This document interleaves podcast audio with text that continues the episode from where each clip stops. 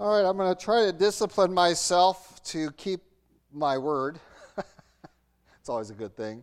Uh, I wanted to give you an opportunity to respond and ask questions from the previous week if you've had time to meditate on it or had anything come up. Um, I did tell you you could email me or actually message me somewhere during the week if you had something that would help me prepare. Um, but I'm willing to accept those even on the site if there's something. I know you didn't have the written information um, there in front of you, but we certainly had a, a couple of weeks of content that is there before you essentially. Uh, we've actually developed it a little bit better or a little bit more. You can always do that interactively better than in writing. Um, and so you've had a couple of weeks to think about it uh, from last time. And just wanted to see if there's any questions or challenges or I don't get that or is this something you're going to tell us later? um, at this point, that's probably a lot of it we're going to get to. I did a really strong overview to try to challenge you. And, and just to jog your memory a little bit, we talked about the um, attributes of God and do the attributes of God define who God is?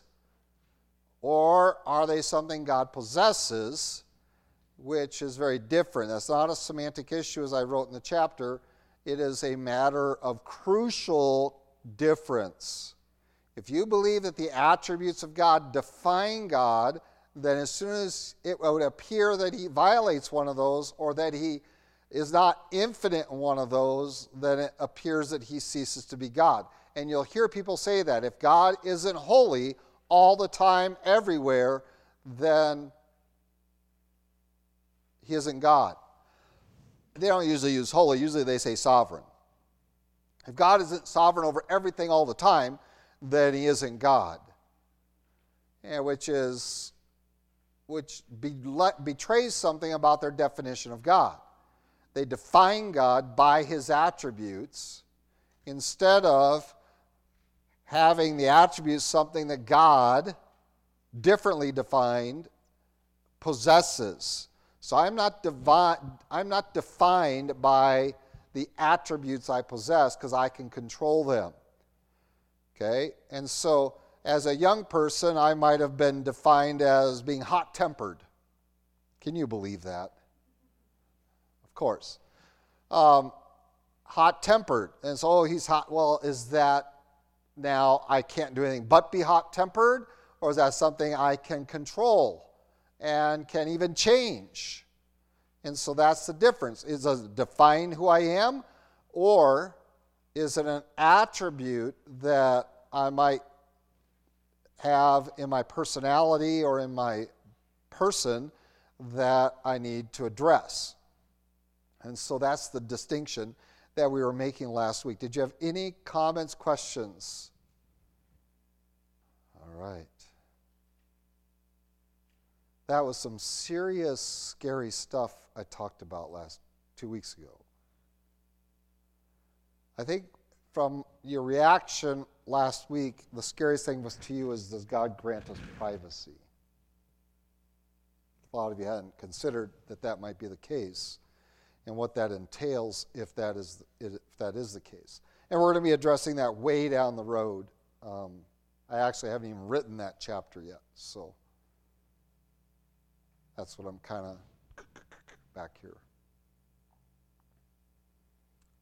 Any responses? Okay. All right, so let's.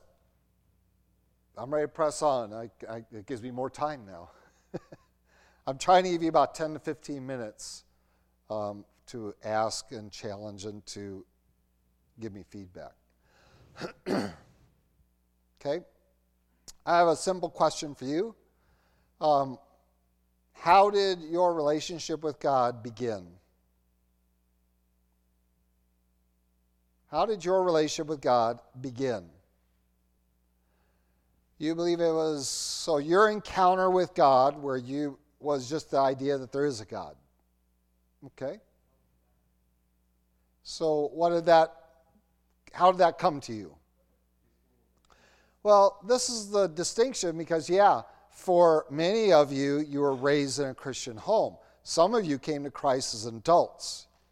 And so there's going to be, but how do we initiate? What is the, the initial engagement that we have to start a relationship with God? Where does it start? That's where it, I'm, I'm trying to get the process of your salvation where you come to that decision. Okay? Before coming to the decision to become a follower of Jesus Christ, you encountered God somewhere. Something about God or information or that required something of you. Yes. Okay, what do we teach children? We start there often, right? At creation, so that they know who we're dealing with. We're dealing with a God that created the heavens and the earth. And so we go through, and we teach them the six days of creation, the seventh day rested, right? So on a child level, that's where we often begin. Um, what about on an adult level? How many of you came to know Christ as an adult? Real quick. One, two, three, four, four, okay, four, five. So about a third. All right? Um, so what about on adult level? Is that how we, is that how you were approached? Or did you already acknowledge that there was a God? Whether he created or not wasn't a factor, or maybe it was. Okay?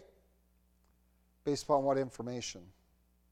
Okay, that I was doing wrong things, but where do we get the code that's what's right and wrong? How did you know that you were wrong?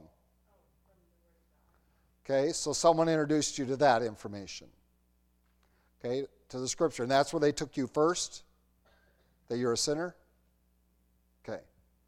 So we're introduced to our condition as being a broken relationship, I assume, with God. Okay? and you can't. All right, so we're confronted with a couple of things there. From I'm trying to draw this from your testimonies um, that we're encountering a God that we know has a standard that we need to meet, and so you are encountering the holiness of God on some level, and so that is a concern. But also the matter of of uh, I'm not pleasing to God. Somehow it matters to you that you don't please God in our life. And that has to be a derived information. In other words, someone has to reveal that to you, and he mentioned the person of Holy Spirit. So, Holy Spirit engages that information. What is the instrument the Holy Spirit uses? Is God's Word. All right? That's the sword of the Spirit to divide asunder bone from marrow, soul from spirit. And so the Word of God being implemented by the Spirit of God convict us of our sin and the fact that we are displeasing to God is really the beginning of the journey uh, at some point. Whether that's in a formal way or an informal way, uh, the informal way is through a guilty conscience. And that's why guilty conscience is so important, it's so precious that when your children feel guilty, I don't want them to say, I don't want you to tell them, I don't tell them that's okay, because it's not okay. That's a good thing that you're feeling guilty. You should feel guilty, usually what I tell them. You, you should feel bad. Um, not because I want them to feel really bad, but because I want them to understand that guilt is an admission of error. Okay? Now, um, so what are you going to do about it? You're a sinner displeasing to God. Either ignore it or take it. What action can you take? How? Okay, change your ways. That is true of every religion on the earth. Right, so I'm going to change my ways. I'm going to try to, I'm going to, it's, you know, December 31st, so that's a good time.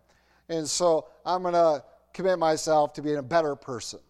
Does that accomplish the goal? Are you now pleasing to God? Believe in what? There is a God? You already admitted that. You need someone to rescue you from your condition because you can't, you keep failing. So if I want to change my life, I try to do it independently of God. I try to say, okay, I'm going to do be a better person. I'm going to be nicer. I'm going to be law abiding. I'm not going to drink no more. I'm not going to cuss anymore. I'm not. I'm going to be a model citizen. And then when you fail, um, even if you don't fail harshly, you, you start to elevate yourself and you're in worse state than you began with. So you're in a miserable condition, so what do you need? All right, so you need help. So now you acknowledge you need help. So now what? All right, you guys are really indirect, and I'm a very direct person. You have to acknowledge Jesus Christ. Would you agree with that? That to get out of your sin condition, you have to accept Christ as your Savior and Lord. I don't know why we beat around the bush to get to that point.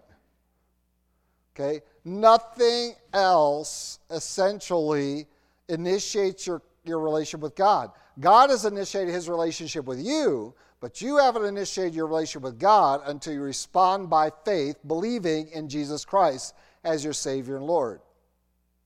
Amen? Okay. That is critically important in your experience with God. All that you said in terms of feeling bad about being a sinner, everyone in the world feels bad when they do bad things. It's called conscience. It is a universal gift of God to man. And we've talked about that, that everyone has a moral code. And, and eventually, if they keep breaking it, they can dull their conscience, and God will turn them over to reprobate mind in Romans. But everyone has one. So that's a universal experience. So I don't build my relationship with God on that because obviously these other people don't have a relationship with God. That is the basis of every Hindu, every Muslim, every Mormon, every uh, pick the religion, any, all of them, even in uh, Spiritism, that is the basis. I, I'm going to pursue uh, this and try to ease my conscience and be a better person. Um, and they're going to pursue those gods. and so, in, in a right relationship with God, we are going to quickly get to a relationship with Jesus Christ. If we do not, we're going to fail, fail, fail, fail, fail.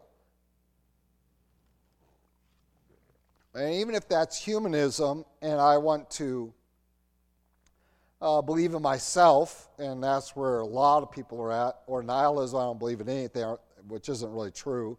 Um, they just, it's a deformed humanism because they've failed themselves so many times. And so when we come to this, we say, well, there's something distinct in my relationship with God that is not universal.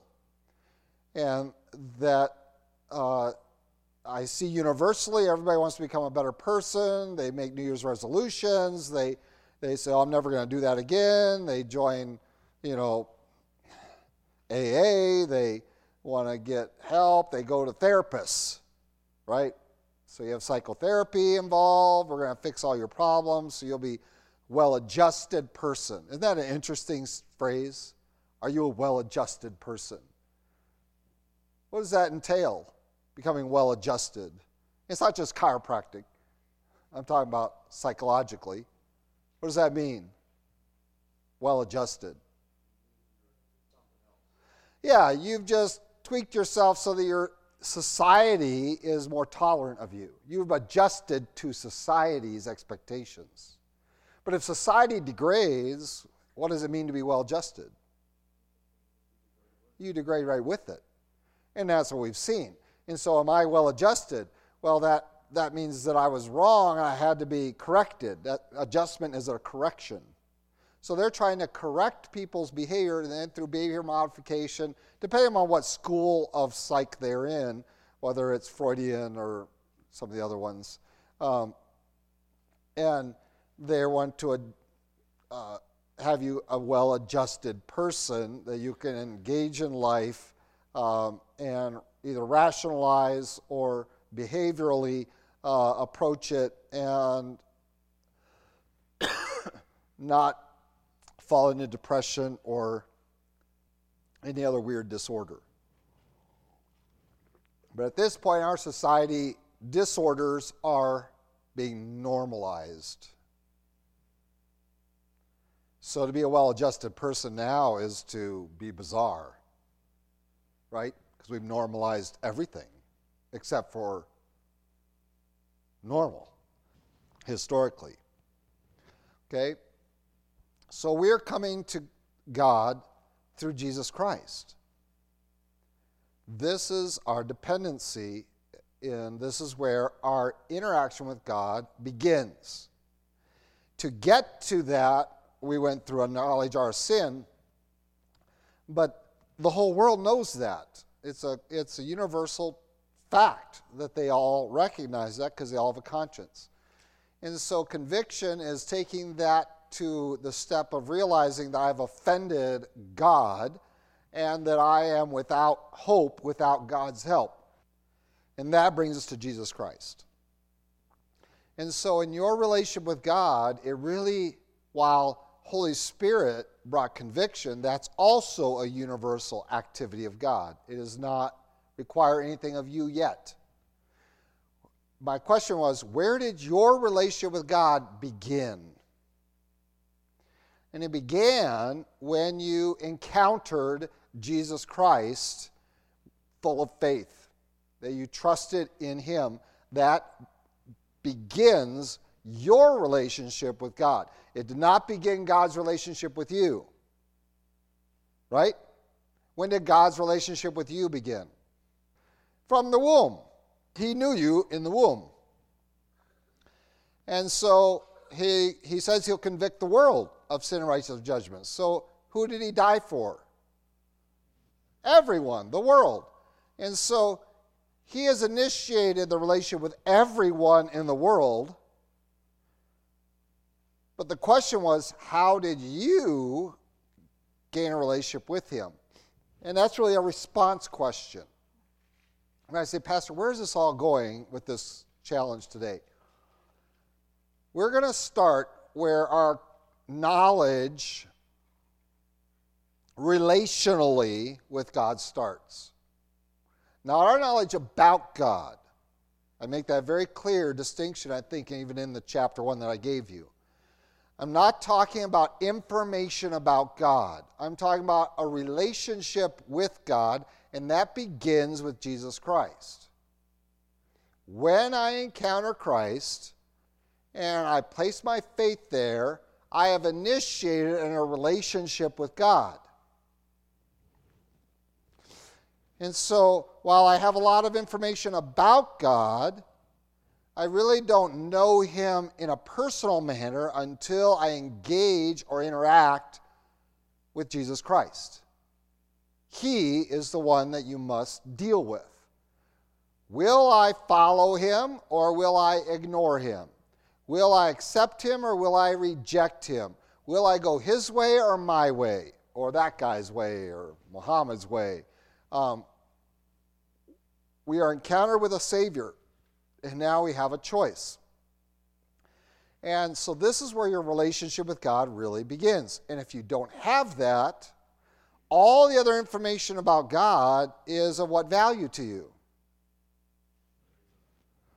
Very little. It is some value because it you can still God can still use that knowledge to further convict you.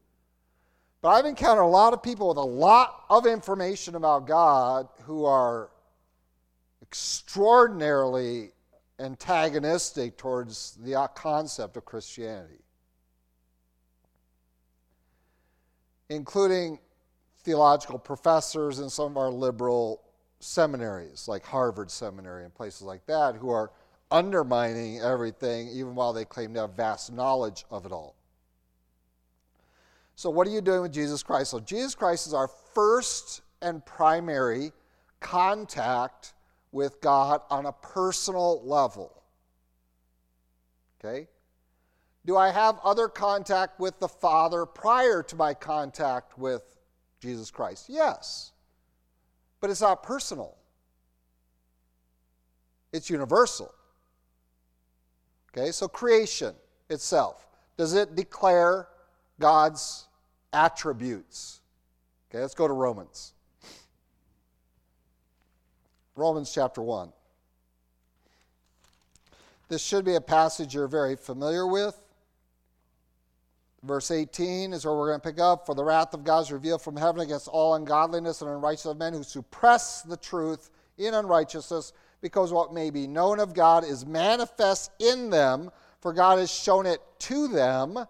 For since the creation of the world, his invisible attributes, is the word added, his invisible somethings, are clearly seen, being understood by the things that are made, even as eternal power and Godhead, so that they are without excuse, because though they knew God, they did not glorify him as God, nor were thankful, but became futile in their thoughts, and their foolish hearts were darkened. And professing to be wise, they, they became fools and changed the glory of the incorruptible God into an image made like corruptible man, birds, four footed animals, and creeping things. Okay?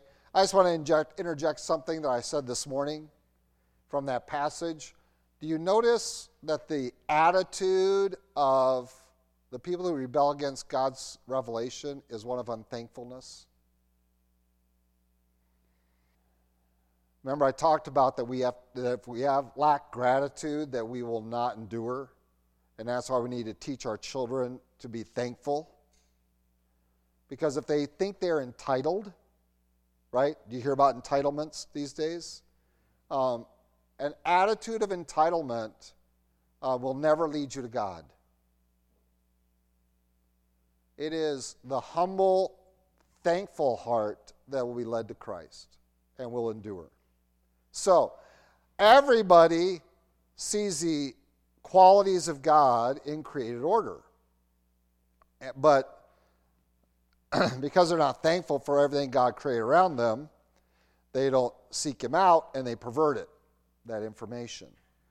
And so, um, God has extended Himself but the question is when do we really know God on a personal level? That's an impersonal level. We are seeing his power and Godhead. What's the relationship we have with power and Godhead? Those are the two listed there. Well, yeah, is power personal? Do you think of power as a personal thing? No, you're not really being encountered with a person that wants to know you, love you, and engage with you.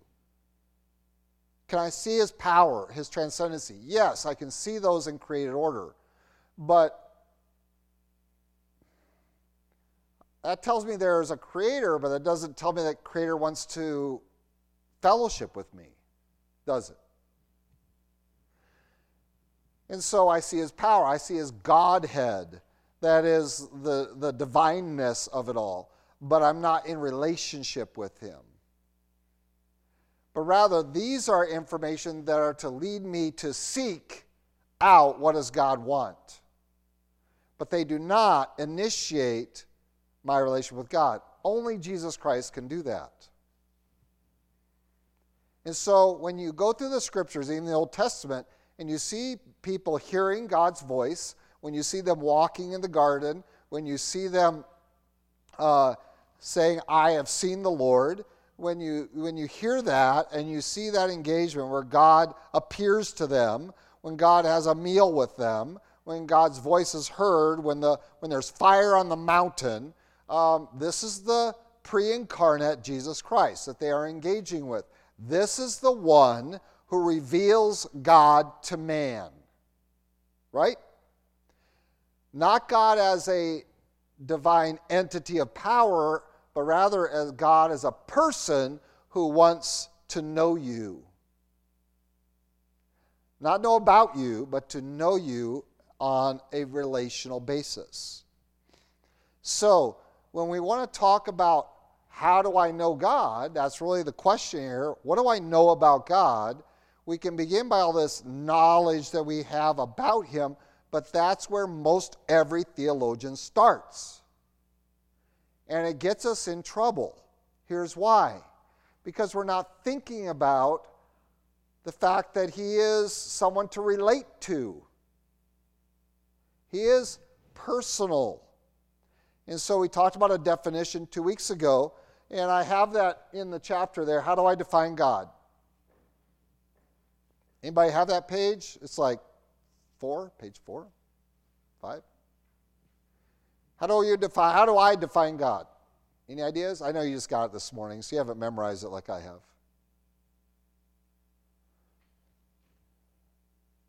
self existent, personal being. I think I used one other term too. And the word the name is I am. The self-existent personal being. And so God is not impersonal. He is not just power. And you'll hear people talk about not only the Father, but even the Spirit being like this power. Most Pentecostals talk about Spirit not as a person, but as a power, as a force, like the force be with you kind of thing. Okay? And so we define God as this personal being, but all we're doing is studying all the information about him. Okay? And so, was George Washington a person? Are you sure? Yeah. We have all these signs. George Washington sign. Yeah, if you've been to Boston, any of those places, George Washington walked here. His, his horse doo dooed right there, you know, and uh, whatever. Um, Okay, was he a real person? How do you know? Have any of you met him? And where'd those come from? Pictures? They didn't have photography back then. Paintings. Okay. Yeah, that is a picture, I guess. All right, so you are trusting others who had met him. Not only his friends or supposed friends or, or professed friends, but even his enemies, right? Did the British engage with George Washington? Yeah, so they acknowledge his existence too, all right? And so we have all of this evidence, all right? So you know a lot of information about George Washington. What was he like? Well, you don't really know. You know what other people know about what he's like, but you don't know what he's like because you've never met him. And this is the condition of most people with regard to God. They don't really know God. But when we come to Jesus Christ, we have an invitation to let him into our life, right? What does he do? I stand at the door and knock, and if anyone opens to me, I will come in, and what happens? we will dwell together. We'll commune together. We'll get to know each other. You see, Jesus Christ is where we first know God. Not know about God. We first know about God as creator from creation. Okay? But that's impersonal. And I'm, I'm not going to start there. I want to start where you personally got to know God, and that has to be through Jesus Christ. Any other avenue is false. It has to be Jesus Christ. For no one has seen God at any time. The only begotten of the Father, he has revealed him. So Jesus is the revealer of God. And that's why we're going to start studying about God, and this is the reverse of every theology textbook I have. Okay? Every theology textbook I have starts with the Father. Well, most of them start with Revelation, with, with Scripture, um, doctrine of Scripture, so we have Revelation. And then we have theology proper, is what we call it, which is a study about God and then we have some other things, and then finally down the road we start talking about Jesus Christ. Okay? That's when we talk about God. But if you want to talk about your relationship with God, it has to begin and it has to be immersed in Jesus Christ. And it is troubling how often I hear people's testimony and the name Jesus is never mentioned. But that is how we know God.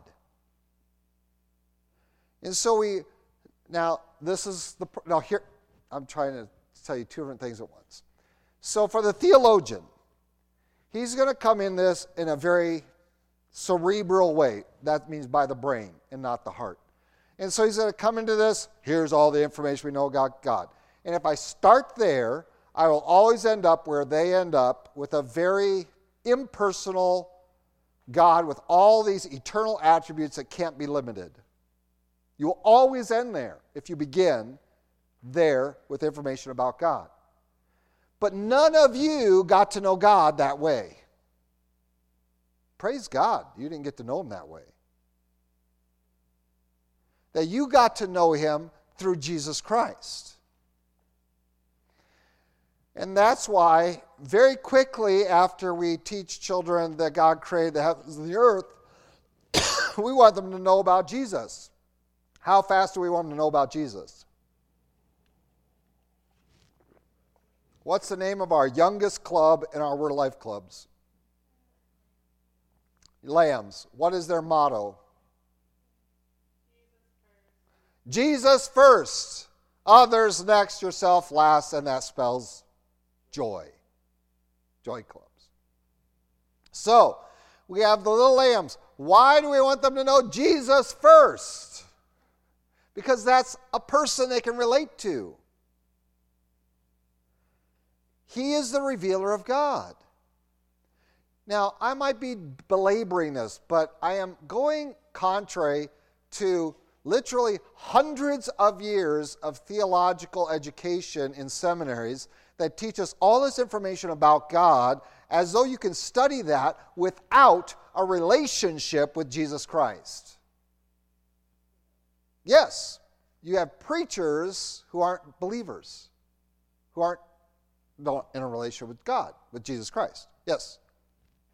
I wouldn't recommend. No, I do. It's okay. I do.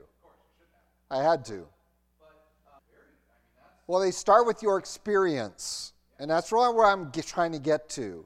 Your relation with God um, is needs to be personal. That He's not something we study about; is something we we we engage with. It's someone you're getting to know. All right. So let's say someone walks in, you've never met them, and and they're all right. Let's um. Right, I'm gonna pick on Scott because he's a single guy we have a drop dead gorgeous gal that's like 27 years old, walks in here, and Scott goes, Wow. Okay, what does he need to know? What does he already know? That's what Adam said about Eve. That's what Eve means, wow, right? So, what does he need to know?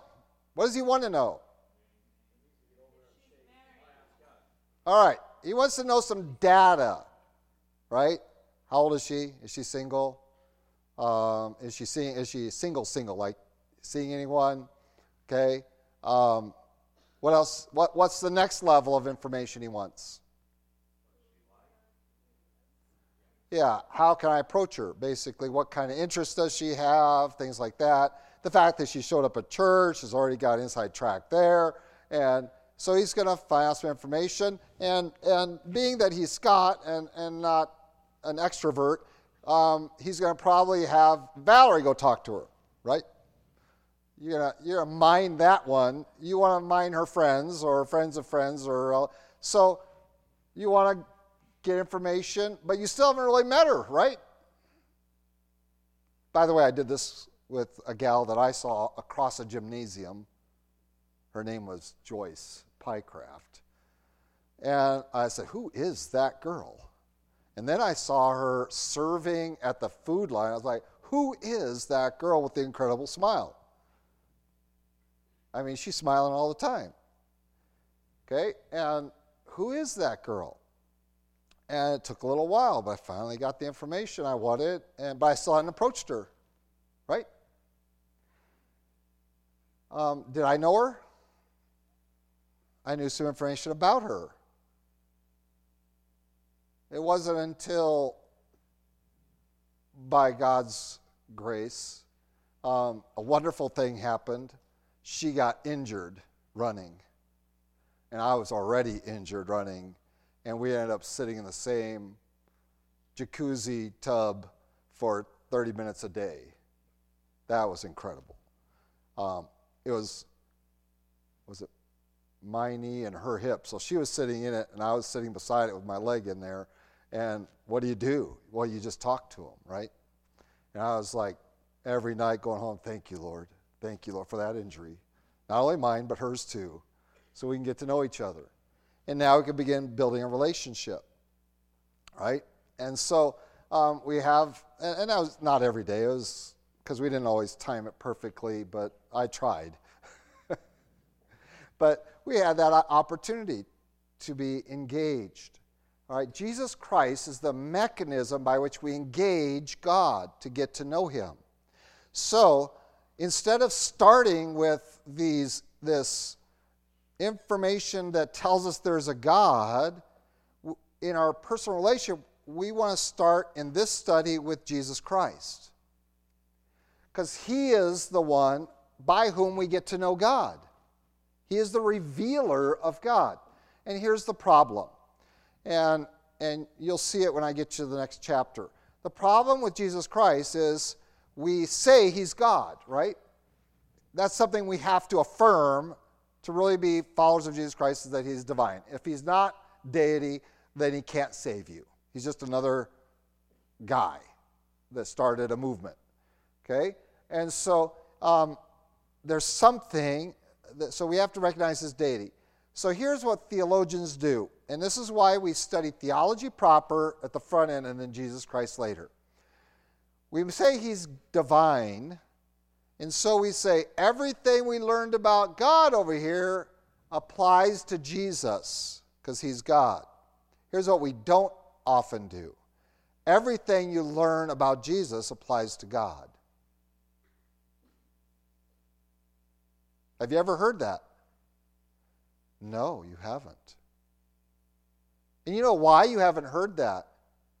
Is because we don't have a theological tool to do that historically. In modern theology, we don't have a tool to use to teach people that everything we learn about Jesus is applicable to God. And yet, Jesus is how we get to know God. But everything I learn about Jesus, I can't apply to God? Well, no, because he became flesh and God is a spirit, so that doesn't apply. Really? Well, Jesus was tempted and God can't be tempted. So we don't have a tool to make that reverse true. So we always start with God and say everything we learn about God that He's eternal, that He's holy, that He's sovereign, that He's loving, that He's just, all these things apply to Jesus because we want to make sure that we know that Jesus is God. Right? So we insist on that. That Jesus, all the all the all the power of God had was in Jesus Christ. So the question is if I get to know Jesus, do I get to know God? Yes. Yes. Exactly. If you've seen me, you've seen the Father. And remember that there was one was uh, just show us the Father. That'll be enough for us in the Gospel of John, uh, chapter 14. He says, "Have I?" Jesus is like, have I not been with you, taught you for these last three years? If you've seen me, you have seen the Father. What does that tell us? That tells us everything we learn about Jesus should be applicable to the Father and to the Spirit if the three are one. But our theologians don't have a mechanism to do that because they're like, well, no, God is a spirit. can both be true. And this is called the both and apologetics instead of the either or. Um, but even though we give lip service to that, it's really hard to, to put it into practice because we've missed a, a tool on the tool belt. We're missing a very important tool, and I believe the attribute of humility is that tool that we haven't had in our attribute list that God is humble. And therefore, um, when, when Jesus became sin for me on the cross, um, how did that, did that involve the Father? Yes. If Jesus is God, then somehow God became sin for you and for me. Well, how? He's holy, holy, holy. And as soon as there's one speck of sin attributed to God, um, even spiritual and not actual, that he didn't commit the sin, but he became your sin, um, then somehow doesn't that make him unholy? And this is the dilemma. If we think holiness can never be confined, can God confine his holiness? Is the question. Well, but if you study it this direction from information about it and we establish all these attributes and we even define God by them, then no, you can't work it the other direction. If, if every attribute has to be possessed to the nth degree, to the, to the infinity, then we have a problem because Jesus Christ broke those. And so, as we come to Jesus Christ, this is the very first test of this attribute of humility. And we have a very easy time with this. Was Jesus humbled? What passage comes to mind immediately? And became a servant. Where's that found? Anybody know? Let this mind be in you, which is also in Christ Jesus. Philippians chapter 2.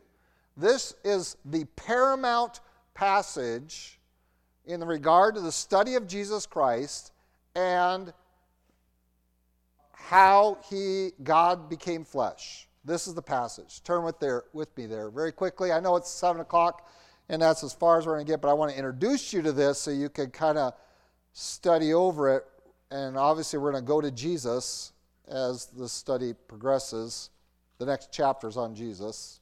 It's already written and rewritten and re rewritten. So I'm ready to give it to you. Just it's going to take some printing. Philippians chapter 2. Here we go. You ready? Therefore, if there's any consolation in Christ, any comfort, love, any fellowship, of spirit, any affection, mercy, fulfill my joy by being like-minded, having the same love, being of one accord, of one mind. Let nothing be done through selfish ambition or conceit, but in lowliness of mind, let each esteem others better than himself. Let each of you look out not only for your own interest, but also for the interests of others. Let this mind be in you, in you which was also in Christ Jesus, who being the form of God, did not consider robbery to be equal with God, but made himself of no reputation, taking the form of a bondservant and coming in the likeness of men, and being found in appearance as a man, he humbled himself and became obedient to the point of death, even the death on the cross. Therefore, God also has highly exalted him and given him the name which is above every name, that at the name of Jesus every knee should bow, of those in heaven and those on earth and those under the earth, and that every tongue should confess that Jesus Christ is Lord to the glory of God the Father. All right. This is a very, very special word used in this passage. It's not the word humbled. Um, well, it is. It's translated humbled. Um, but the word is kenosis. It's a very important Greek word. And in some of your, almost all of your Bibles, if you have marginal notes, uh, you'll see the word emptied himself. That he emptied himself. Uh, though being in the Uh, uh, you know, of no made himself no taking the form of officer and found appearance as a man, he humbled himself, became obedient to death.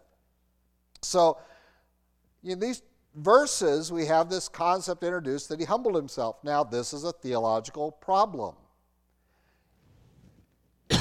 and this passage alone has so many theologians doing so much gymnastics with language to say that God, what is it that Jesus Christ emptied himself of? That's the question. What did he empty himself of and to what degree? Is Jesus still fully God while in the flesh? Is the question. And how much is he fully God? And to what degree we talk about? And if you read through some of these people's writings, and I've read through a lot of them over the last oh, 20 years, well, even going back in the seminary, um, their conclusions semantically, by doing these semantic jumbles, get to the point that he emptied himself of nothing. I mean, that's what it boils down to that he emptied himself of nothing and, and, and emptying himself of nothing, I, think I wrote in the book, uh, in the chapter, was uh, is somehow the pinnacle of expression and the example for us of what humility is, is to give up nothing. Um, and somehow we've lost it. And again, the problem is we come to a passage and we even use a word, the very word that I'm using as an attribute of God, of humility.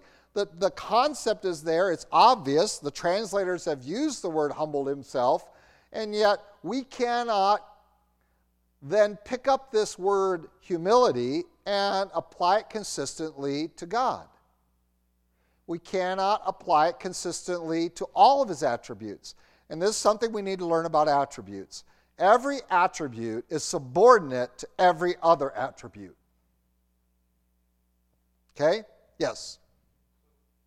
Um, well, again, the dilemma of, of definition is very real, and that's why I started with that two weeks ago. Define God for me, right? And so we're, we're trying to define God intellectually with these passages and what they mean and all these big words, instead of defining God from how we really know Him, which is Jesus Christ. So let's start with my relation with Jesus Christ. He is God. And so, therefore, as I get to know Him, I'm really getting to know God. And one of the things Paul tells us is that you should be humble towards one another the way Jesus was humble towards you. This is a relational passage, isn't it? How to relate to each other, how to get along. How do you get along with God? Well, it wasn't by us saying, You got to meet my standards to get up here. No, it's by me, by God humbling himself to, to bring us to himself. And so Jesus becomes our example. Well, the word, the Greek word there, I mean, you cannot go through any any commentary, any theology textbook without this word being addressed. What does it mean? Now we know what the Greek word means. What does it mean to be emptied of? Anybody know? Because theologians don't. What does it mean to be empty? How much do you still have? Huh? Yeah. Zero. You have zero left. You don't give up zero. To empty it, you are giving it all up. And this is an incredible principle that we cannot accept in theological circles. That Jesus Christ could give it all up for us. He emptied himself. He gave it all up. He and, and now here's the problem is the tenses here who being in the form of God did not consider robbery to be equal, but made himself of no reputation, that is, and, and, and taking the form of bondservant and coming in the likeness of men. So he emptied himself out. Uh, so did he stop being God? This is the question. This is the challenge. If you say he emptied himself of all of his deity, then he's just a man. No. The term talks about self possession. And this is why I have had so many struggles with so many people, and some of them have left the church because they wouldn't take the time to work through this with me. Um, and they asked me these questions. So here's some of the questions I've been challenged with. Do you think Jesus could sin? That's a question that is out there that is being used to measure what people believe about this word kenosis. Do you believe Jesus could have sinned? And if I say yes, they leave the church. They visit the church. Do you think Jesus could have sinned? I said, yeah, Jesus could have sinned um, you're a heretic. Okay? I mean, I'm not, not just strangers, I mean people who have heard me preach for years. When they finally get to asking me that, um, and I give them my answer, which is to a hypothetical, it's not really a hypothetical question, because um, he didn't sin. And, and, and it took me meeting after meeting after meeting after meeting to, to somewhat resolve it uh, to the point that at least they didn't call me a heretic. Um, they weren't interested in being a church, but um, to resolve that. And I mean, I was engaged on blog sites, um, Calvinistic blog sites. My name was named. I was a, under attack. I was the heretic because I simply answered that question that is their favorite question to address what you believe about kenosis. So we're going to address that next week. So I'll ask you could Jesus have sinned? Well, let's find out next week. Okay? But this is our passage, and then we're going to go very into the New Testament. I'll have the next chapter for you next week um, that we will be stepping into. Um, I remember I told you I'm going to try to do this relationally, not data based, relationally based. And the second byline of my book is the forgotten attribute of God and the theological problems it solves. Okay? And so, um, if Jesus is humble, is God humble? And I had pastors condemn me for that statement that I believe God is humble. Pastors I knew really well who um, chastised me for that. Okay? Supporting pastors when I was a missionary. So this is a new position of mine, and it isn't. Um, a reactionary one. It is uh, something that I've been developing for decades. So I, have got a lot of jump on you. Okay? So challenge yourself with that and even ask a few people around. And if you know other people of other theological traditions, um, you'd be surprised in, in fundamentalism what their answer is to that question overwhelmingly. And, and we had multiple professional people uh, in ministry, that means missionaries or pastors, who disassociated with us over that question,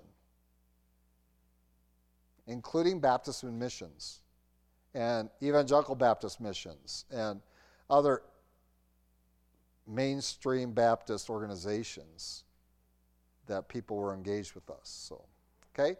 So that's the question, that's the problem we're going to throw out there. Could Jesus have sinned? Was he that human?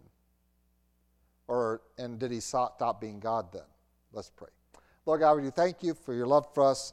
We thank you for all that you've done for us through Jesus Christ, our Lord and Savior. And, and Lord, we um, just ask for your forgiveness that we don't use your name often enough in our thinking of salvation, for we know it begins with you. Without your historical provision, uh, without your revealing God to man throughout history, we would not know you.